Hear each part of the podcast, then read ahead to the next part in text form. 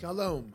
Thank you for listening to this podcast of the Jayberg Wilk Learning Series for 2018 2019. I am Shmuly Yanklowitz, President and Dean of Valley Beit Midrash. Here at VBM, we strive to bring you only the highest quality of Jewish learning, bringing pluralistic and innovative Jewish programming to the Jewish community that craves substance and insight is our passion. But we cannot do it alone. To support our endeavors, please consider donating a tax deductible contribution to our organization. By doing so, you will be supporting meaningful Jewish educational content, funding the next generation of leaders, as well as furthering Jewish wisdom to people all over the country and all over the world. Please visit www.valleybeitmidrash.org. Thank you so much and enjoy the program.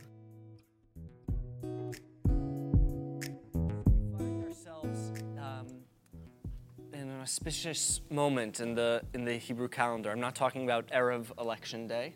Um, I'm talking about Kristallnacht, which is actually um, just right around the corner, the anniversary of Kristallnacht, the night of broken glass, November 9th through 10th, which of course um, has been marked as the onslaught of of, of the Holocaust. Um, but it really was one of the one of the largest pogroms against the Jewish community in Eastern Europe, in, in, in Berlin, um, and all over Germany. And so it's that uh, ethos that has led the, the, led us to this discussion topic tonight, um, though it's unfortunately, um, unfortunately still pretty poignant. Um, uh, as we think of our current, uh, our current um, milieu, and we might get to that a little bit later. But um, the notion uh, of spiritual resistance is one that's very dear uh, to my heart. But before I, I go into, I go further, when I say resistance, you think what? Guns, bullets, what else? What did you say? Fighting? Fighting, right? We think of the partisans. We think of the of the we think of the armed of the armed resistance of of the Warsaw Ghetto uprising, or maybe in Vilna. But what is spiritual resistance? Okay, that's interesting. Maybe like civil dis, civil disobedience, but um, But well, also making yeah. sure that we don't give up what we have. Resistance, of, you know, like when the people in the barracks continue to celebrate Hanukkah. and Right. Continue to yeah. the prayers and that kind of. So a certain type of engagement with life. Um. Is yeah spiritual whatever spiritual means. Although we're going we're going to tackle that. Um, what my my theory is to resist something you have to it, it resist it, you have to be it's a it's an oppositional framework right? And so the framework that uh, these sources have been outlined is that it's the Jewish spiritual resistance towards God on the one hand we can talk about what that might mean. What does that mean to resist God, to spiritually resist God? Um, we'll see that in the first couple of source, sources. Or, and this is the more obvious target, right? The Nazis, the outside party that has been the, you know, the, the physical uh, human entity that has been the, the oppressor, as it were. And it's really those two domains that we're going to see this idea of spiritual resistance play out in the spirit, in the, in the God domain, and then also towards, towards Nazis in the, uh, with these th- four categories of rage, redemption, living, and creativity. The first, the best way to get a sense of it, though, is to dive right in, and we're going to see the first source, which comes from the Warsaw Ghetto, from the Piasetzner uh, Rebbe. The Piasetzner Rebbe, also known as the Eish Kodesh, was a, was a prolific writer, um, and he served really as the Rebbe of the Warsaw Ghetto once the ghetto was formed. He led schools um, and hosted, hosted a, a shul there where he would get, deliver sermons. And so his collection was found after the war.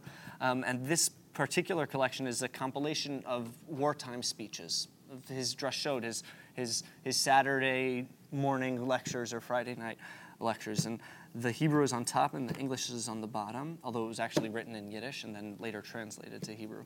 Can I have a volunteer to read it? From It is Indeed Incredible. Yeah. It is indeed incredible that the world exists after so many screams. We are told that regarding the ten martyrs, the angels cried, Is this the Torah? And is this its reward? Whereupon a voice answered from heaven, If I hear another sound, I will turn the world back to primordial water. But now, innocent children, pure angels, adults, the saintly of Israel, are killed and slaughtered just because they are Jews, who are greater than angels. They fill the entire space of the universe with these cries, and the world does not turn back to water, but remains in place, as if, as if God forbid, he remained untouched. Some reactions or questions just around that initial text? What is Reb Kalman referring to first? The ten martyrs? Ten martyrs we read about in Yom Kippur, in the Yom Kippur, the Yom Kippur liturgy. Uh, the ten martyrs of Rabbi Akiva, right, and, and his colleagues, right, who were tortured by, uh, by the Romans. And we're told that the angels cried out in that moment, Is this the Torah and this its reward? Whereupon a voice apparently inserts itself from heaven and says, If I hear another sound, I will turn the world back to water, which implies what? Destroy it, the world. Like, like the days of Noah. Yeah, but also a certain sense of don't question my judgment, right? Or don't, uh, at least God, God in, in responds to the question, but it's also, you know, this is my master plan, as it were. But now, what is the Eish Kodesh continues? Right now, it's not just the, the rabbis, it's children. Children, right? Pure angel, greater than angels. Um, and not only does the world not turn back to water, but where's God in this piece? You have to imagine, right? This is such a. Remains untouched. He's, he's not moved by these, these cries. It's, it's, the question, right? That's the question that Rav that the Eish Kodesh poses. Where is right? Which is that classic question, right? Of where is God? Which to us we might we, we take for we might take for granted now in the generation post post the Shoah. We and have heard so many of survivors' uh, testimonies. We've we've heard the, the we carry their stories now with us. But to try and imagine just for a moment a Jew living in the Warsaw Ghetto, see living in the in the climate that you're living in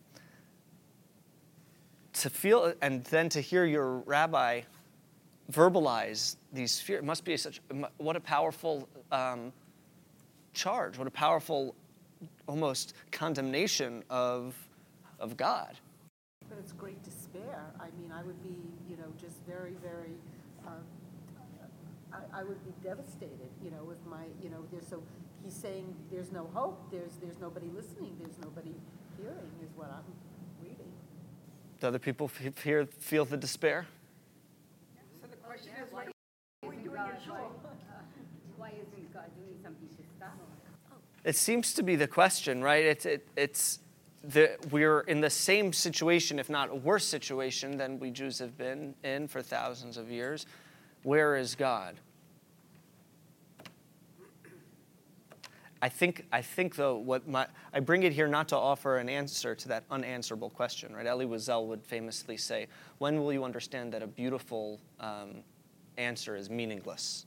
Right? Wiesel believed in the power of questions. It's not really to provide answers to those questions because there aren't any, but it's merely to show us an example of this type of spiritual resistance, which is to say, you can imagine being a Jew and be, suffering to the, the horrendous extent that one might have been, we can hypothesize, but then to hear your spiritual leader reflect back those concerns and reflect them back not just as his and yours, but as inherent in the tradition, it's a powerful, uh, it's almost as if you're putting God on trial, right? You're holding God accountable.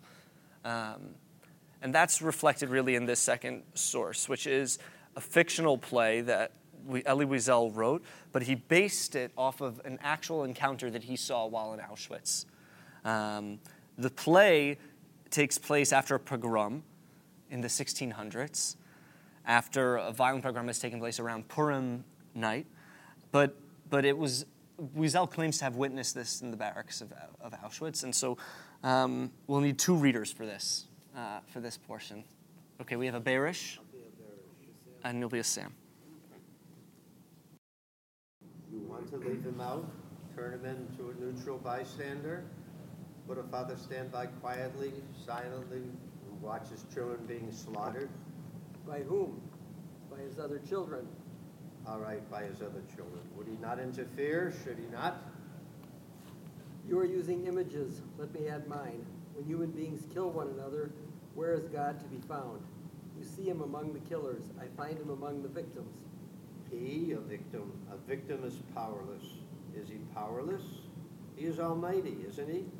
He could use his might to save the victims, but he doesn't. So on whose side is he? Could the killer kill without his blessing, without his complicity? Are you suggesting that the Almighty is on the side of the killer? He is not on the side of the victim. How do you know? Who told you? The killers told me. They told the victims. They always do. They always say loud and clear that they kill in the name of God. Did the victims tell you? No. Then how do you know? Since when do you take the killer's word for granted? Since when do you place your faith in them? Are they efficient killers but poor witnesses? You would like to hear the victims, so would I, but they do not talk. They cannot come to the witness stand. They're dead. You hear me? The witnesses for the prosecution are the dead. All of them. I could call them, summon them a thousand times. They would not appear here before you. They are not accustomed to taking a walk outside, and surely not on, and surely not on Purim Eve. You want to know where they are at the cemetery, at the bottom of mass graves. I implore the court to consider their absence as the weightiest of proofs and the heaviest of accusations. They are witnesses, Your Honor, invisible and silent witnesses, but still witnesses. Let their testimony enter your conscience and your memory. Let their premature unjust deaths turn into an outcry so forceful that it will make the universe tremble with fear and remorse. By Elie Wiesel. Right? What year was this? 1649. Well, tha that's the that's that's the setting of the of the play. But he wrote. He, Wrote in, in Auschwitz.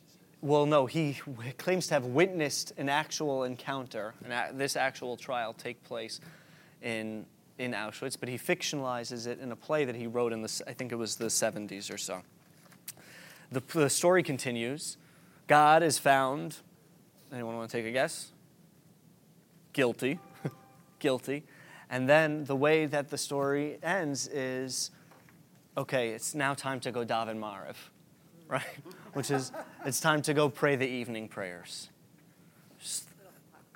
It's a fascinating tension, right? It's a, it's, a, it's a stark dissonance. But this, too, right, is a model of spiritual resistance, where you're quite literally putting God on, on trial. And you can imagine having quite a, a, a, a litany of, of examples and cases that you might choose from. Just the mere engagement, I'm positing, with God, with that spiritual power, is a way, is a way of, of staying alive as a way of staying engaged with your current uh, circumstance. It's coming from a, ra- uh, from a from an from a raging place, from an anger, from a sense of of lack of justice in the world, but it's still engaging very much with the reality um, that that these Jews were experiencing. So I'm interested, you know, Elie Wiesel has written a lot, spoken a lot and all that. Does he go back to this theme and talking about how God is guilty and God, um, didn't, and God didn't do any, could have done something and didn't? Does he talk, did- does he talk about that? Wiesel writes quite a bit about uh, about his own struggle with faith, you know, in the time of of the Shoah, during the time of in in, in Auschwitz, and it's a, it's an unimaginable um, circumstance. But and he cer- and he shifts, right? He becomes this he becomes the spokesperson for the Jewish people in many ways afterwards, and um, and he himself was raised in a religious context and, and background, but. Um, I'm using this particular piece of Wiesel not necessarily as an example of his, of his faith or piety, but rather his doubt and his questioning. And I'm saying that his that just the, his his very doubt and his questioning is a type of spiritual um, engagement or resistance in and of itself. I'm having trouble with the word resistance. Sure. So it, it's, you know, so I guess I've never thought about spiritual resistance. I, although um, I think it was Bruno um, Bettelheim who talked about his about choices, not Sure. resistance. And his choice every morning was does he put Sure. his left shoe on or his right shoe, and Sure. that's, that was his choice. So would you categorize that as spiritual? Absolutely. We're going to get to that when we get to the category of, of living. Right? right now, we're in the category of rage. And the theory is that even feeling rage, whether it's towards God or, and certainly towards, towards the Nazis, but even that the spiritual like dissatisfaction that one feels with the status quo, that in and of itself is a form of spiritual resistance. Maybe it's exemplified in a rabbi's fiery speech on a Shabbat day to evoke feeling. Maybe it's, it's uh, actualized in the actual trial of God, or maybe it's actualized in prayer, which is these next couple of sources. Right? They might, that might be easier um, entry point into this idea of spiritual resistance. This next, por- this next prayer is a memorial prayer that becomes codified in, in, um, in Jewish prayer books, and it comes from around the time of the Crusades. Father of mercy, who dwells on high, Av HaRachamim. In his great mercy will remember the compassion, the pious, the upright, the innocent, the holy communities who lay down their lives for the sanctification of his name, Kedushat Hashem. They were loved and pleasant in their lives, and in death they were not parted. They were swifter than eagles and stronger than lions to carry out the will of their Maker and the desire of their, of their steadfast God. May our Lord remember them for good together with other righteous of the world, and may he redress the spilled blood of his servants, as is written in the Torah of Moses, the man of God. O nations, make his people rejoice, for he will redress, avenge the blood of his servants. He will retaliate against his enemies and appease his land and his people. And through your servants, the prophets, it is written, Though I forgive, their bloodshed I shall not forgive, as God dwells in Zion. Right, uh, it goes on. Why should the nations say, Where is their God? Let it be known among the nations in our sight that you avenge the spilled blood of your servants. Uh, this, this, if you're a, a Jew, live it right where the, our context is World War II. Our context is that of immense powerlessness, seeming or seeming powerlessness, right, of the Jew in Warsaw or Krakow or wherever. To even recite those words might seem hypocritical, might seem you know impossible or dissonant, but uh, my argument is that it's actually part of a, of a movement of spiritual spiritual resistance. That is to say, right, just as much as as the choice to which who am I going to put on is an act of defiance, so is this to pray, to certainly to pray, but. Is this is the God of Israel right now exacting spilled blood for the murdered children? Certainly not. That's not the reality that the Jews were experiencing in, in the ghettos and the camps. So to even enter into that type of mindset, we might see as a type of like mental gymnastics. But I'm wondering if we can start to view as not just as mental gymnastics or despair, but actual one of defiance. If that makes sense. We say these words now, right? And the, to, for some of us, they might resonate, but but more often than not, they, might, they, they seem out of place. Right? At the end of our Seders, we say, Shvo right? Pour out your wrath. Again, some, a, piece that comes from the Middle Ages. In its context, we can certainly understand its place. But even in the 19, right in the 1930s, the 1940s, right, the Warsaw Ghetto Uprising took place on, does anybody know? Passover Eve. Passover Eve, right?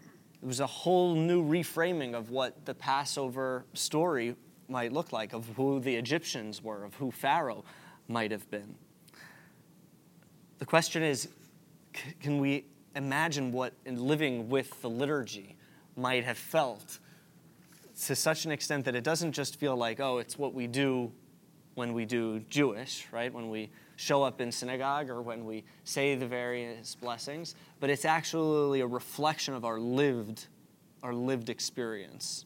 Jumping ahead, but so many survivors came out of the camps as non-believers. Yeah. Did both, both. Some came, Some, because they survived, became more religious, and a lot, because of what happened, became less religious. I've I, heard I, both sides. my, with- with my experience, Yeah. I have seen it only go one way. Yeah. It wasn't until they had a child or a grandchild that they could, Yeah. or, or a spouse or, or a family member, and they started saying, you know, kids. Certainly, certainly. Though I think you know of those survivors, I think people um, would off they would also say that right their their greatest um, vengeance or their greatest you know response to the horrors that they endured was to continue living, right? Which is which is what we're talking about. This very idea of of praying, of engaging in a relationship with one's Judaism, of choice, of, of I will put on a kippah today, or which shoe am I going to put on first? Those tiny, those tiny acts are a reflection of this type of spiritual, um, this spiritual resistance. They didn't think it was God that was helping them, they thought it was the other people in the barracks. Yeah, yeah. And this is really where we shift now, right? Because we've we've up until now we've been focusing the the object of the spiritual resistance towards God, towards this like greater spirit. But now we're going to bring it back to the people in the neighborhood, as it were. And we'll see these. The, the next source comes from Elie Wiesel, uh, again from Wiesel, and this is from an introduction to a song collection that my grandparents, that my grandmother actually uh, compiled of Yiddish um, songs that were written and in some cases performed during uh, during the Shoah. These this are coming from people who were, in many cases, not religious. Right? They might have come from religious up, upbringings, but that's not their. That was not. That was certainly not their uh, milieu in the time of the war. We'll begin from in Cheder long ago we learned. I'm, I'm in the middle on page four. A new reader.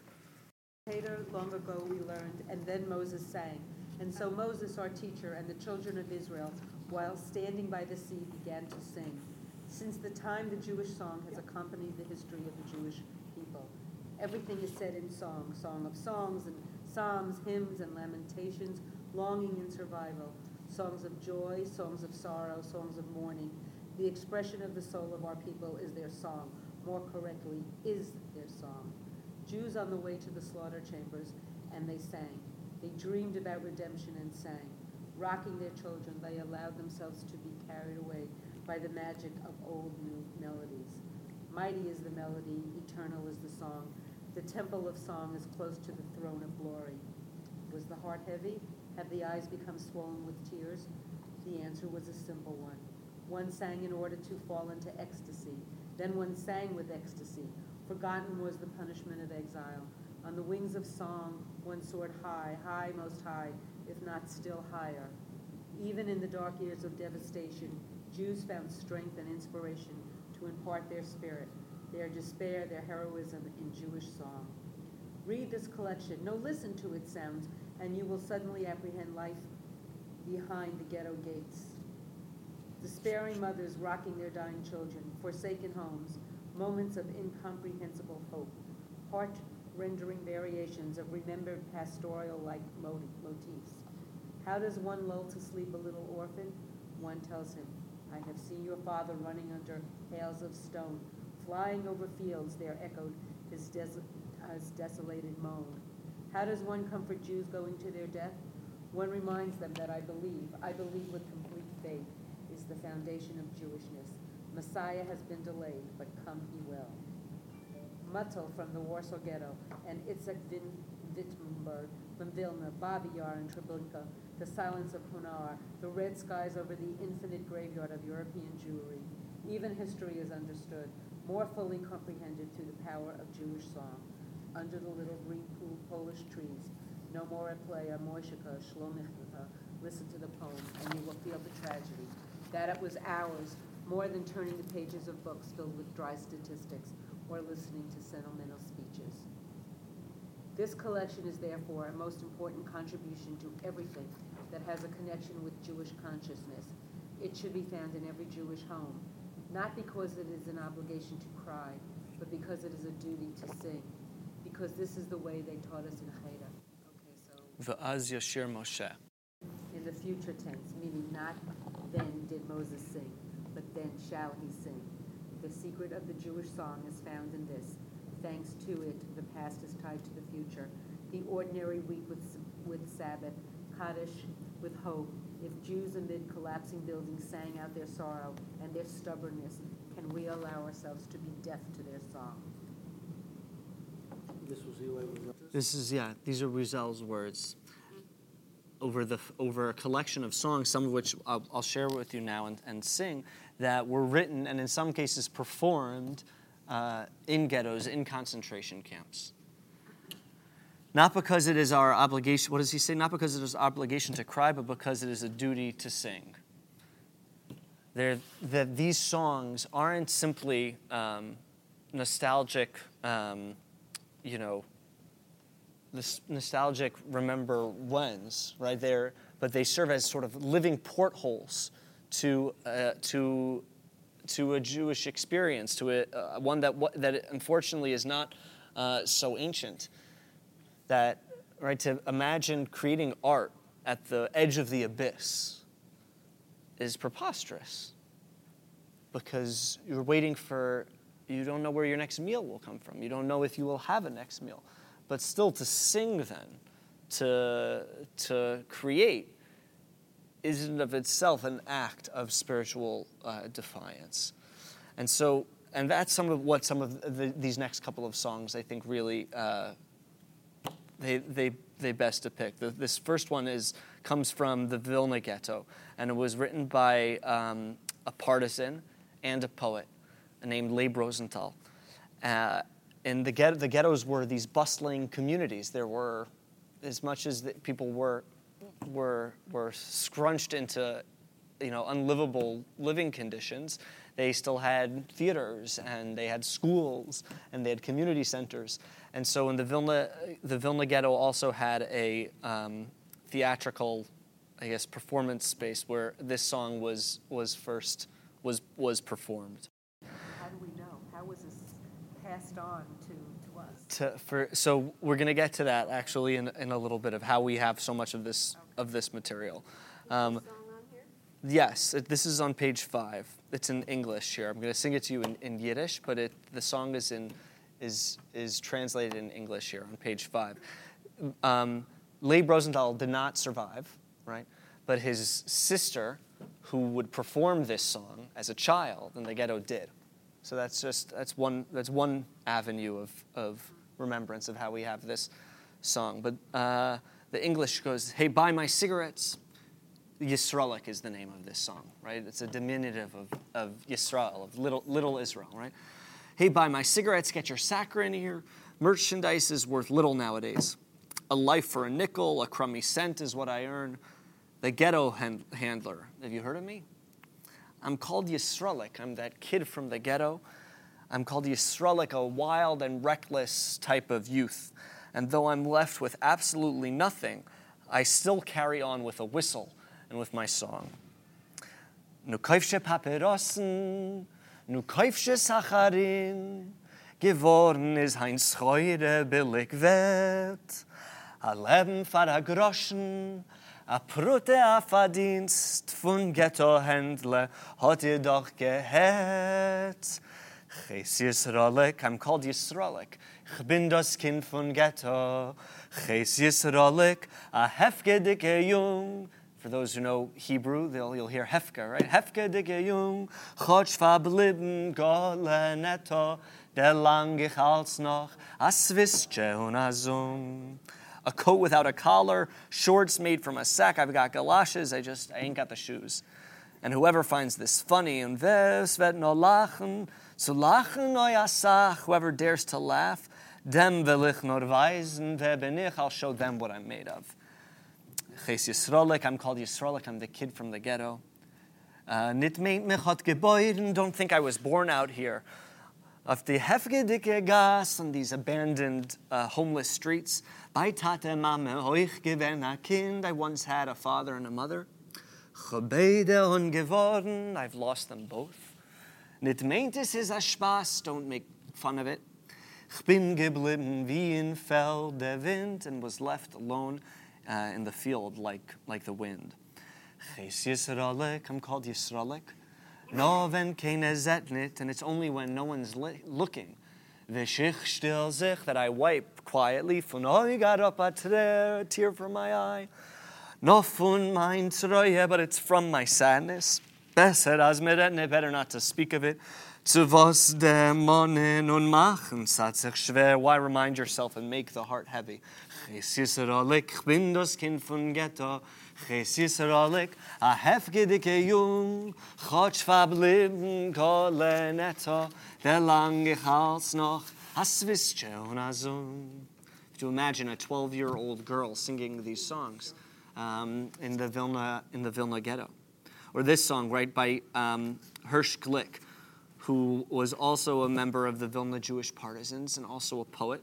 And he wrote this song after Wittke Kempner was a partisan, blew up the, a German convoy of trucks. It was the first successful sabotage act against the Nazis by the Vilna Jewish partisans, and he memorializes that moment uh, in a song um, called Still die Nacht. It's in the, I'm skipping the poem, we'll come back to it if we have time, at the bottom of page six. Still die Nacht ist ausgesternt. Still the night is, is full of stars. Und der Frost hat stark gebrannt, and the frost burned us. Sie gedenkst du, wie ich hab dich gelernt. Halten a Speyer in die Hand. Do you remember how I, how, I once taught you to hold a revolver in your hands? Amoy da Pelzel und a. Und halt in Hand fest an a gun. A girl wearing a sheepskin and a beret and holds a gun in her hand. Amoyd mit a sametenem ponem, with a face as smooth as velvet. Hitob dem soines caravan, keeps watch of the enemy's caravan. Gezilt, geschossen und getroffen, hat ihr kleinen Pistol, an oi Tafeln mit Waffen, verhalten hat sie mit ein Keul. Aim shot and right on target. Her little pistol managed to stop uh, a car packed with ammunition with just one bullet. At dawn, she creeps out of the woodlands with snowy garlands in her hair, encouraged by this little victory for, for new and freer generations. Fatog von Waldarois gekrochen, mit Schneegirlanden auf die Haar, gemutigt von kleinen Königsachen, vor unseren einem freien Dorn, gemutigt von kleinen Königsachen, vor unseren einem freien Dorn. It's a song by, by Hirsch Glick.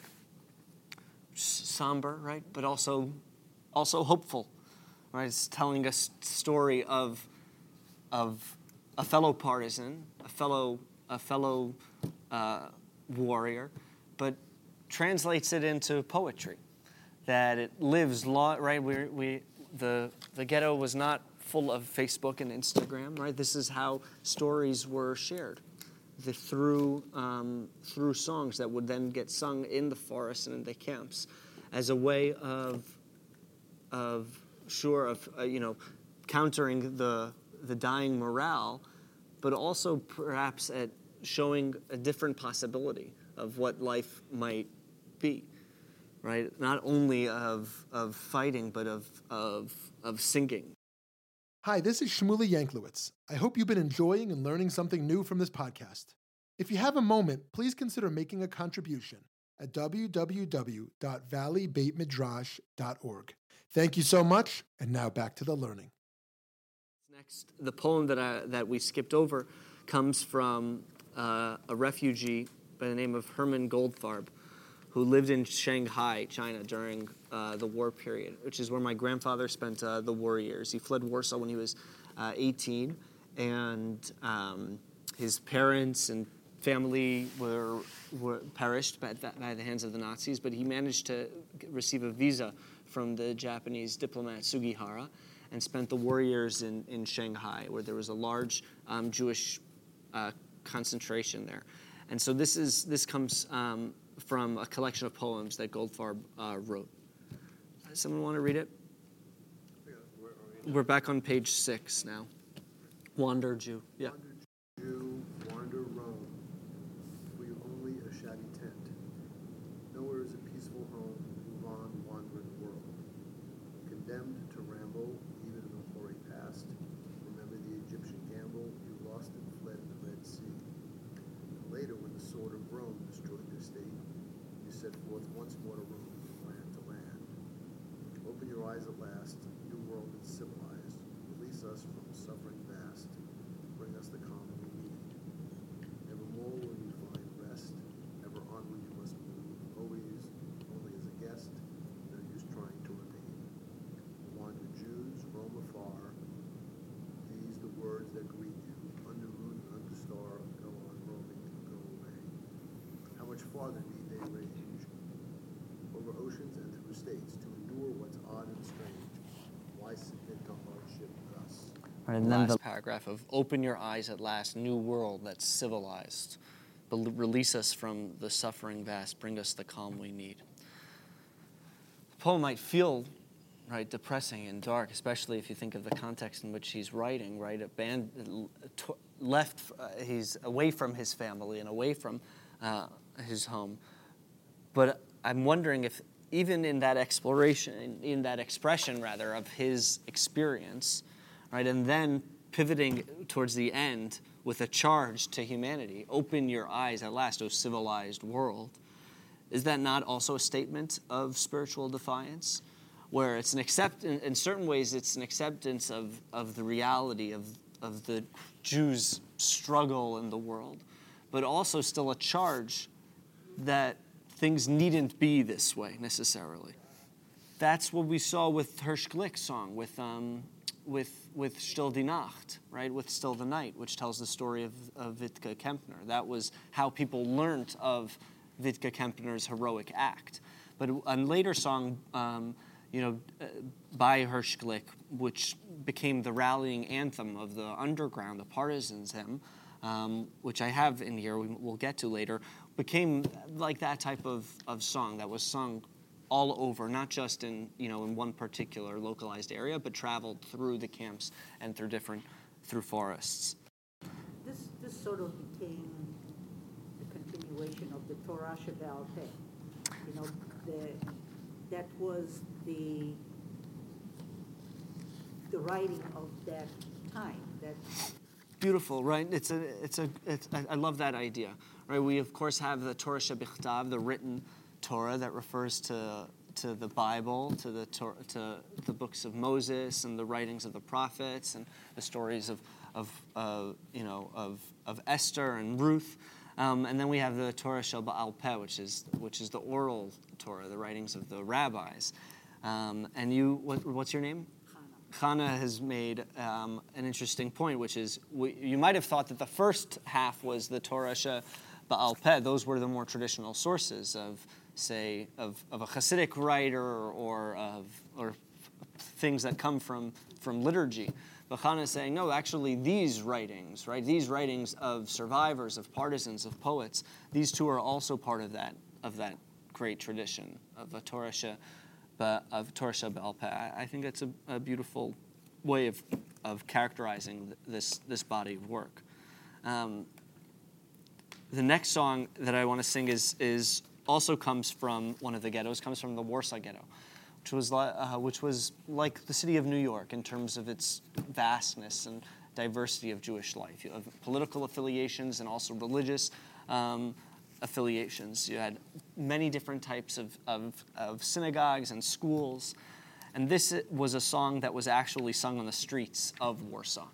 Right, so you asked, how were these songs transmitted or how were they saved? How did we get them? These were, song, these, these were songs that you heard um, on the streets by a, by a street peddler.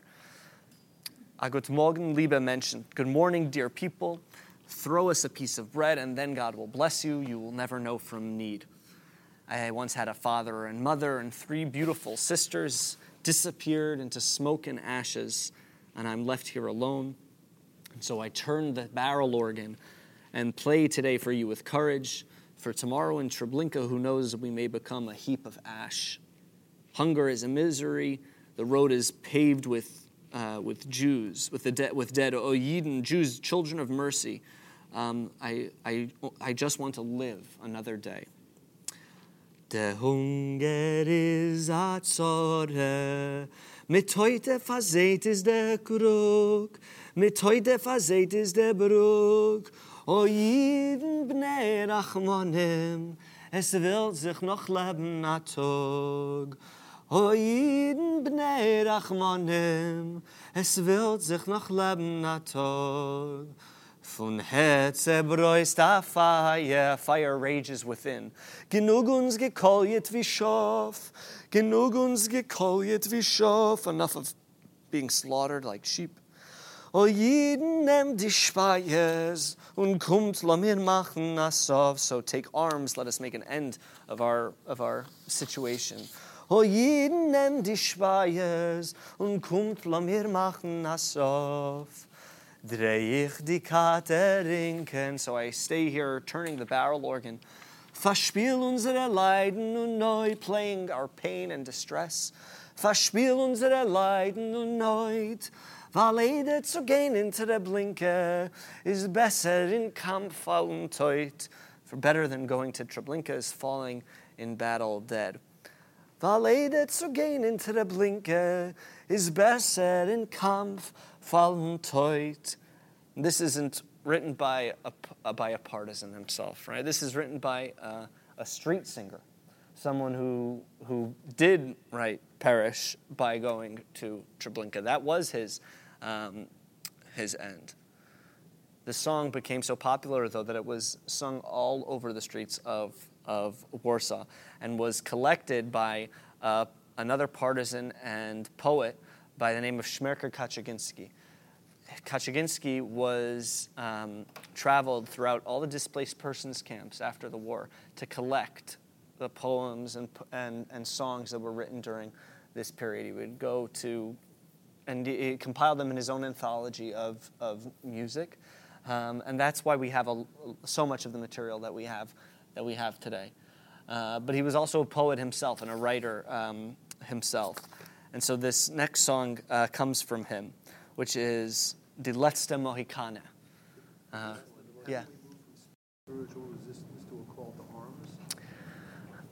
This is a, this is a call to arms. Is it? Sure.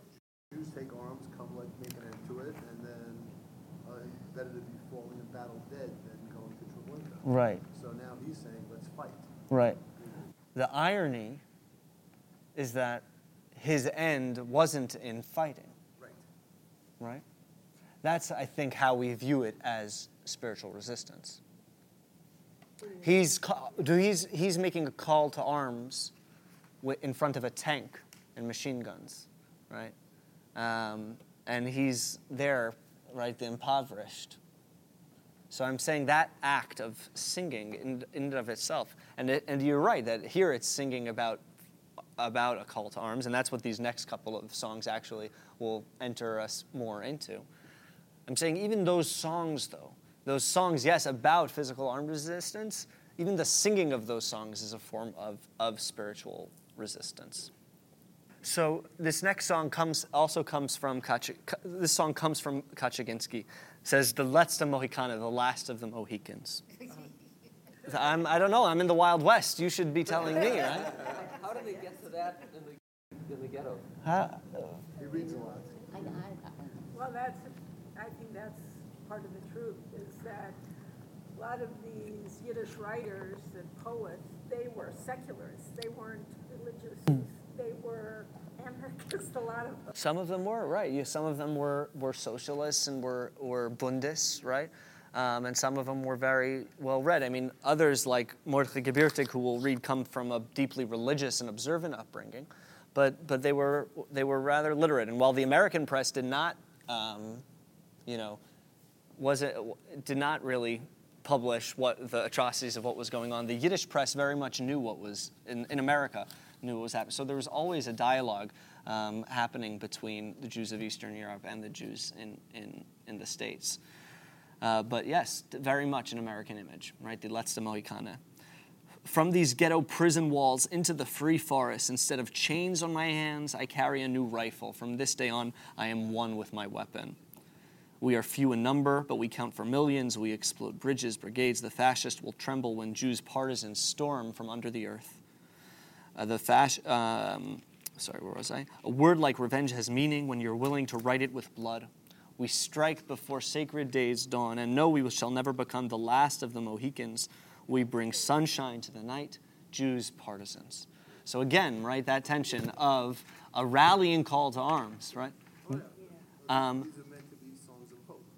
Exactly, right? But also, right, and Kaczerginski, who wasn't only the, a partisan, was a poet, right? This was how their message was um, traveled through camp to camp, through forest to forest. Von die Ghettos Zwiese behend, in die Welt der Freie, anstatt Keten auf die Hand. Halt hab ich sanayim, dem auf die Aufgabe ist mein Freund. Kusch mich also nach Achsel, mit den Bix bin ich von Heint fest zu neuf gewachsen. Wenig in mir in so dreiste wie Millionen, reißen mir auf Bag und Toll, bricken den Schalonen, dem Faschist fazit et wird, weiß nicht wo von Wahnen, stürmen jeden von unterdreht, jeden Partisanen.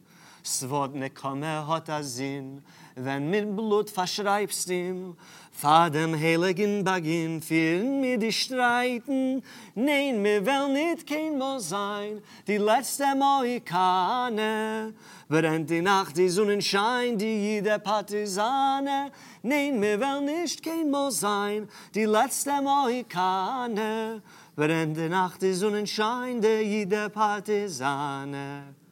Right, and again, note a glaring absence in these songs, which was not as absent, even if it was raging and on trial, right? But is God, right?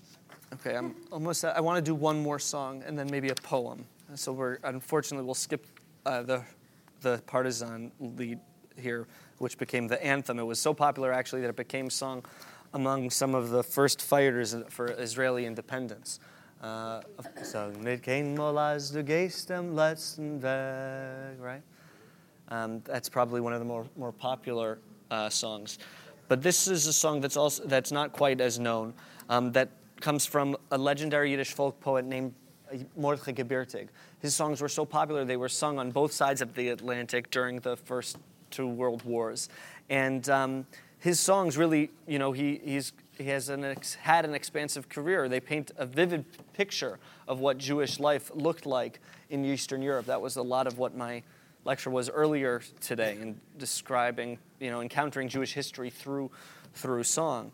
Um, but uh, Gebirtig did not survive. He was murdered in the Krakow ghetto. But this song um, is one of his last songs.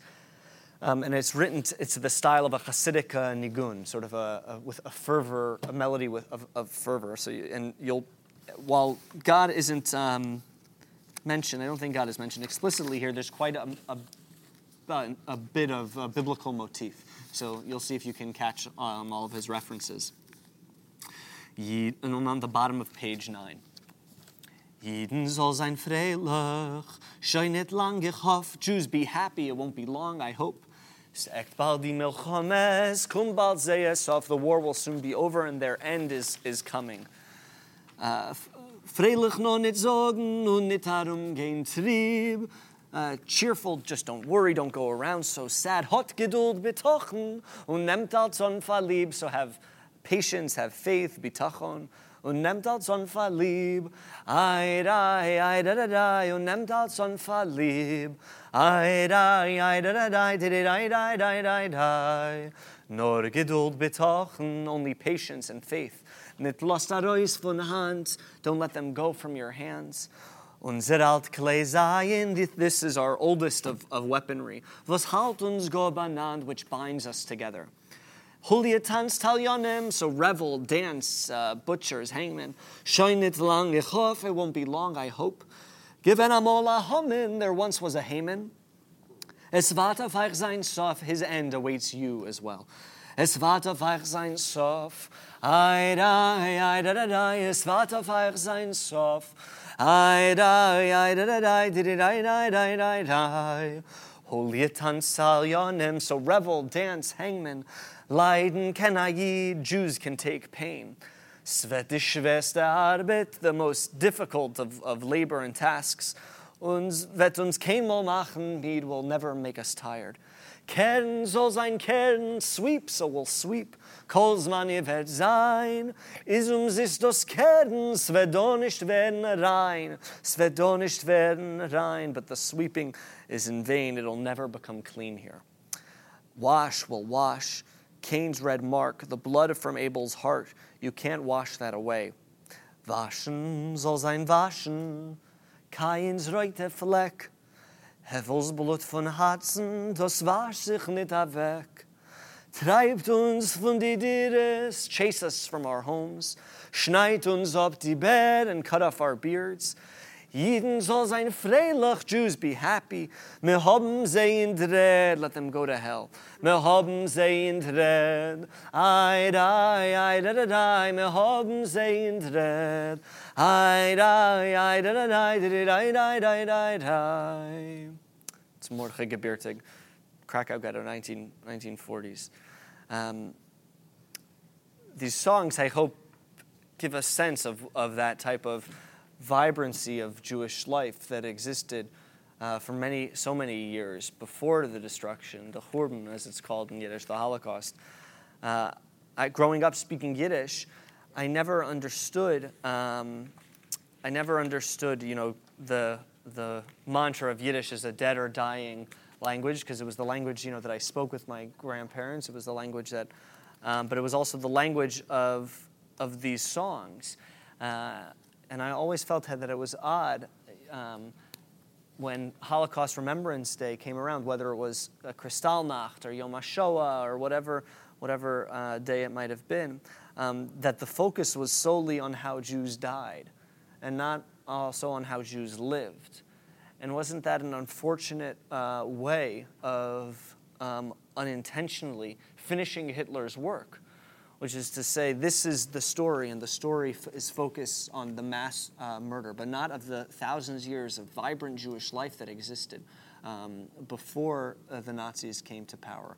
Of course, that moment in history is, is, is most important to know, but in terms of spiritually honoring, I think, the memory of, of, of the life that was, we need to encounter the life that was. And so that's what some of these songs, I think, get at.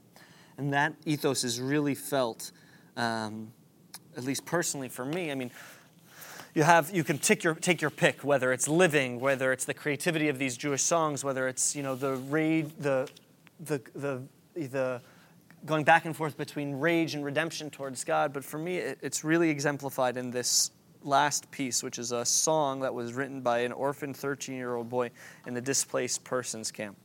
Um, this is his bar mitzvah speech. I ask that my father and mother look down from heaven and see that I am becoming a bar mitzvah today. And I want them to know that through everything, my sister and I remained good Jews, and we will always be so. Ich bet, als der Tate und der Mame sollen herunter von Himmel und seh, wie ich wär aber mit zwei heint. Und sollen sie wissen, als die Schwester und ich seinen geblieben gute Jiden die ganze Jorden.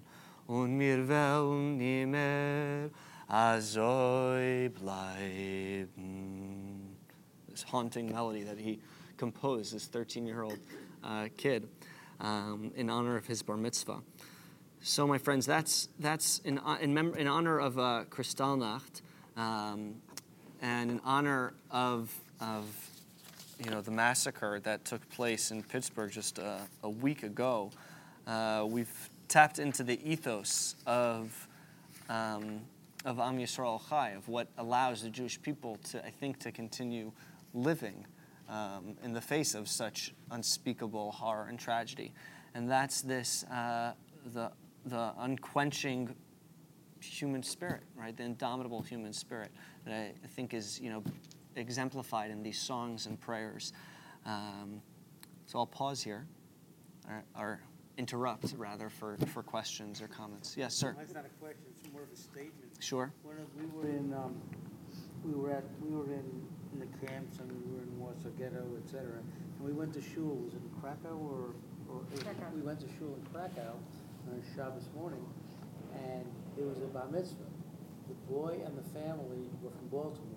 Mm-hmm. They had their bar mitzvah in Krakow. Right. because His grandfather, who was a survivor, who was in the Warsaw Ghetto, was a survivor uh, in, or in Krakow, and he spoke in Polish to the co- congregation. The bar mitzvah boy? No. Oh, the grandfather. And the boy spoke in English. Wow. And talked about the continuity, grandfather Never had his bar mitzvah. had never had his Oh, bar wow. mitzvah 'cause he was in Wow. camp. And it was just very moving, and then they had a big kiddush afterwards that we were all invited to.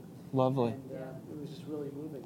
And um, I think that at the kiddush, during the service, the boy spoke, and maybe, I don't know. if It was the right, it boy, was Yeah. at the But kiddush at of the the kiddush, the grandfather. grandfather spoke in Polish to the. Yeah. Because there were some Polish people there. I mean, that's that is the power of, of ritual, right? Whenever you're under a wedding canopy, you're you're thrust back to if, if you've been blessed to you know b- b- to have been married, you're thrust back to remembrances, hopefully positive ones of your own uh, of your own chuppah. Uh, it's the power of ritual in a way, which binds uh, which binds generations. You know, I think that that right that's that's you know how many survivors who were not who did not say cast off the the yoke of, of religiosity found it to be an enduring statement of of defiance right which is but uh, of course there was this a, a variety of, of reactions to how to live with with one's Judaism in the face of such you know in the heels of such tragedy. Yes. What? Just came back from China last week mm-hmm. and spent three or four hours in the Shanghai Jewish sure ghetto and synagogue there. And it was really one of the most emotional experiences that we had while we were there. what was so emotional about it Well, the fact that the Chinese people were so open to a group of people that they really had absolutely no knowledge of. right And just one individual in the upper government at that time who was in charge of um, accepting visas. right Sugihara Chiune Sugihara yeah th- Saw that, saw that people, so a group of people were demanding to be let in. yeah And without much questioning, he didn't have to falsify anything or go underground or anything. Yeah. He just Sugihara became known, you know, as sort of as the as the Chinese uh, Schindler, right? It was one of, and who Yad Vashem named as one of the the righteous uh, Gentiles. Right. He was ja- he was Japanese. He was Japanese. Yeah. Yes. But um, it's, it's uh, to go through the Jewish section where they lived, although they Yeah. were very poor Yeah. and so forth. Um, They maintained all of their Jewishness. Yeah. Most of them left after the war Yeah. was over.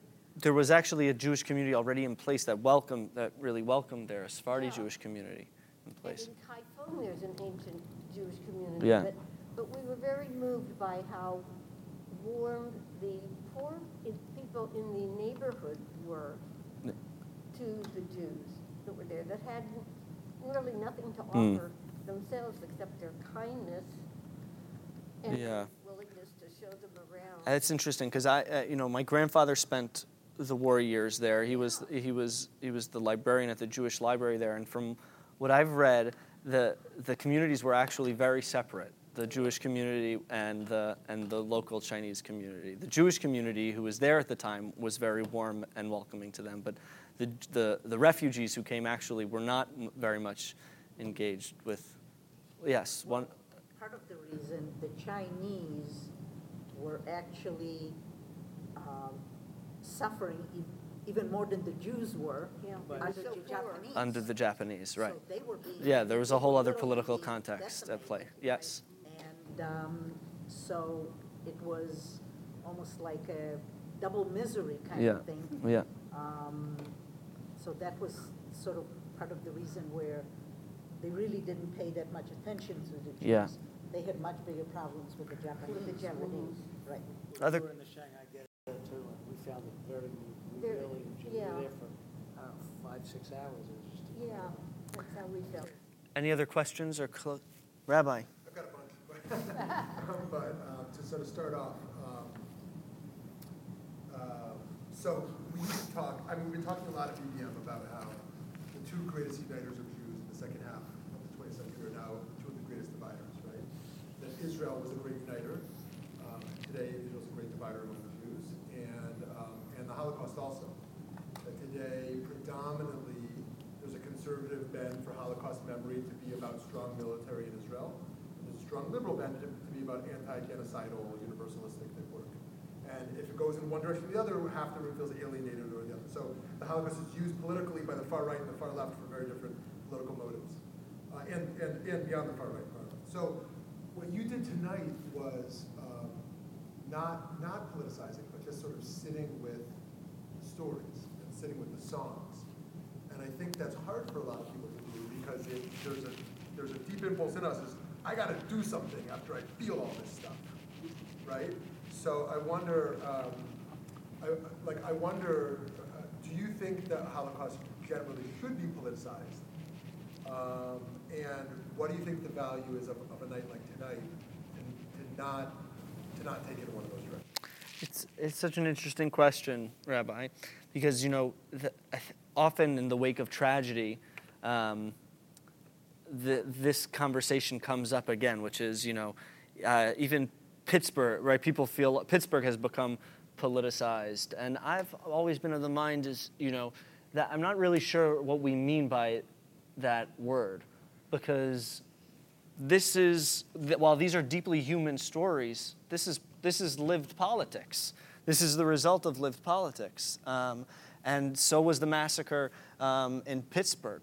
So i don't i don't really understand when we when we try to uh, differentiate political realities from the emotional spiritual realities. Of course right, there might be voices on the on either ends of the spectrum who might try to pull it further into their particular narrative but these songs and stories exist in their own political narratives even of, them, uh, of themselves. So that's why I think it is, it's important to, um, to encounter them. Um, and hopefully they can be, infu- we, hopefully we can live integrated spiritual, religious, and political lives where it doesn't necessarily uh, feel like, oh, we're using X tragedy or X trauma for for, for, for a particular cause, but it's more in the minds, it's a more under a, a um, it's a more, I, I, guess, integrated way of, of being in the world. You know, I think the, the, my grandmother would say, who, who was a refugee from Berlin, because I, I, traveled to Pittsburgh this past uh, week to go be one of the, uh, you know, many, the, many mourners who, uh, and comforters of the mourners who went, you know, she and she and her siblings who witnessed Kristallnacht, um, her she was a baby when she came to this country, but you know she would say you know the main difference between now and then is you know then when you called the police it was to make sure the fires didn't spread to the other buildings. Um, right, which is not the reality of today. In addition to the fact that Jews have allies in such in political and, and various religious uh, networks. But that's not to say that what we're encountering in terms of a resurgence of anti-Semitism is not, you know, deeply unsettling. Um, you know, the, the, the, the, to ignore the political realities is to ignore, ignore life. That's not the, que- the that work will be, you know, each of ours in our, in our own way. I think what we can, what we can glean from these stories is a focus um, on, on life, on the pursuit of life, right, which the Torah emphasizes so deeply, right, of Bacharta B'chaim, to choose life.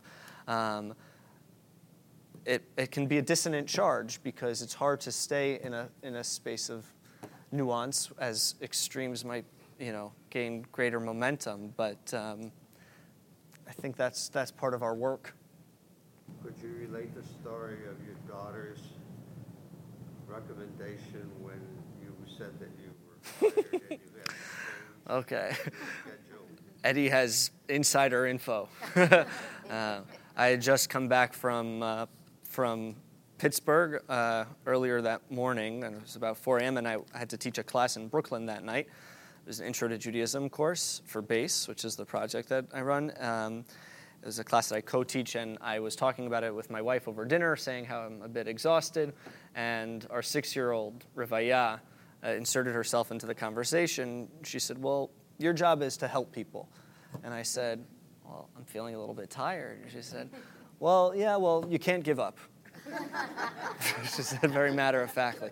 Uh, I think our impulse can, w- is to give up more, uh, you know, over and over again throughout the days. Certainly, given a, a hyper politicized climate, it's hard to see where where change can might dwell. But uh, you know, if if these stories give us anything, if the songs and poems like can remind us anything, it's it's um, it's how that really is not uh, an option, at least not a Jewish option. Yes, Rabbi. One comment, one question. then I'll be done. Okay. One comment is that um, I think we don't explore enough how traumatized Klal Yisrael still is. Um, and how How much. traumatized? What's that? Didn't hear the words. How traumatized the Jewish people are uh, still. Uh, they say, they say it lasts for seven generations. We're only how close. That's right. From a whole history of, and um, that we don't look at it, feel it. And I think part of an exercise like this is to uh, is to sit with it a little bit. Yeah. So I think there's a deep value in that.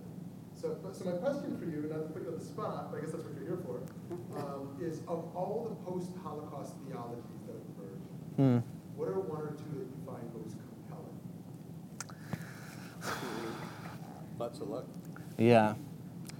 Because that, so just a background, Yeah. as you know, basically all of Jewish, Jewish theology was rewritten after the Holocaust, uh, or or uh, taken to a new, uh, uh, it was amplified. Yeah. None of it was untouched. I- you know, I don't know if this falls into a particular school of thought, but um, but what what resonates for me as I think of you know the, God in the context of, of the show and also now um, is really you know um, the idea of God betocha arafel. You know, the, there God amid the the midst or midst the the fog, as it's referred to in the Torah when when the Torah is given over in the Bible. Um, that God is there in that intense um, fog. Uh, it can be ins- in, insanely difficult to see God's presence there. But um, you know, it's it's like Mr. Rogers would say when you when when faced with tragedy, always look for the helpers, right? So how how what's the you know, and I don't know that that that is a a shift in terms of how God operates in the world, but more it's rather how we relate to to to sort of God's presence in the world. Um, Well, it's certainly what Judaism in- in America is today, is to be the helper, to be that person who's, who's out in the world making a difference. So Yeah. It's definitely translated Yeah. that. Yeah. In many ways, but I think what you showed us here, the other part is, how do we live life through these songs and poems and, and some of them being a little on the uh, sarcastic Yeah, side or yeah. whatever it is. Um, That's what keeps us going. Yeah. That's how we choose life and, uh, and find humor and the sadness. Yeah. And, and, uh, and so these stories that, uh, well, people have been telling about all the people in in Pittsburgh and wherever else those Right. are, those are the things we need to hear. It keeps us, uh, Yeah. Yeah.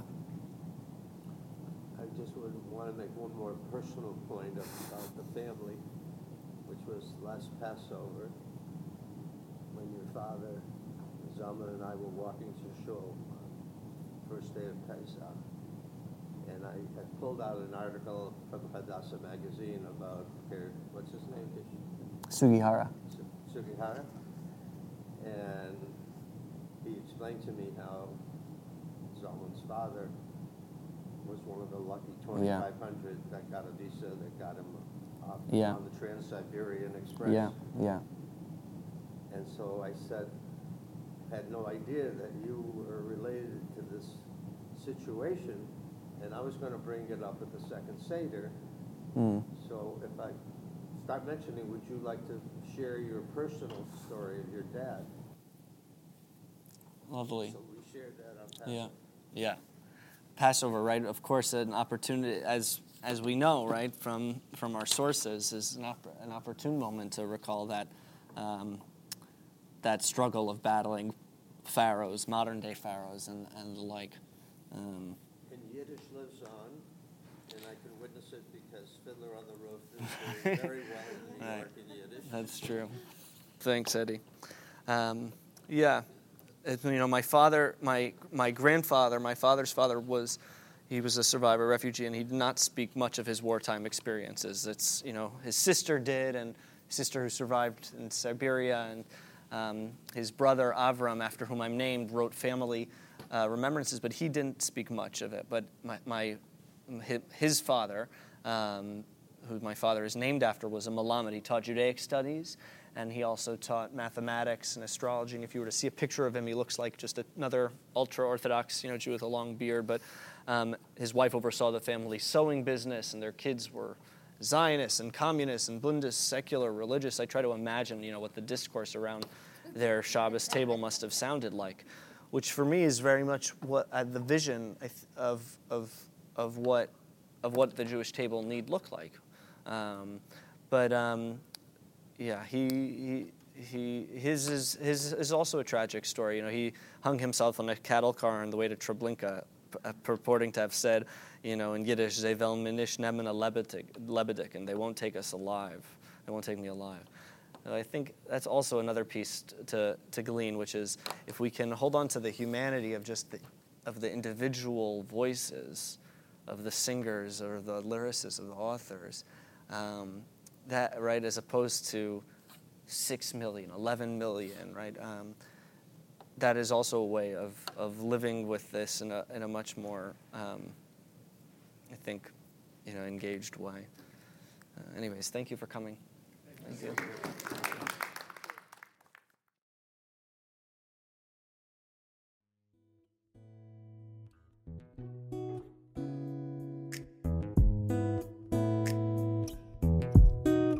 this is Shmuly Yanklowitz. I hope you enjoyed listening to this fascinating lecture. At VBM, we strive to bring you only the best in Jewish educational programming. To do this, we host a wide variety of events throughout our learning season, including panels, classes, and lectures, like the one you just listened to. Please consider going to www.valleybeitmidrash.org and donating to VBM to support meaningful Jewish education in the greater Phoenix Jewish community, indeed all around the country and the world. Thank you so much for listening.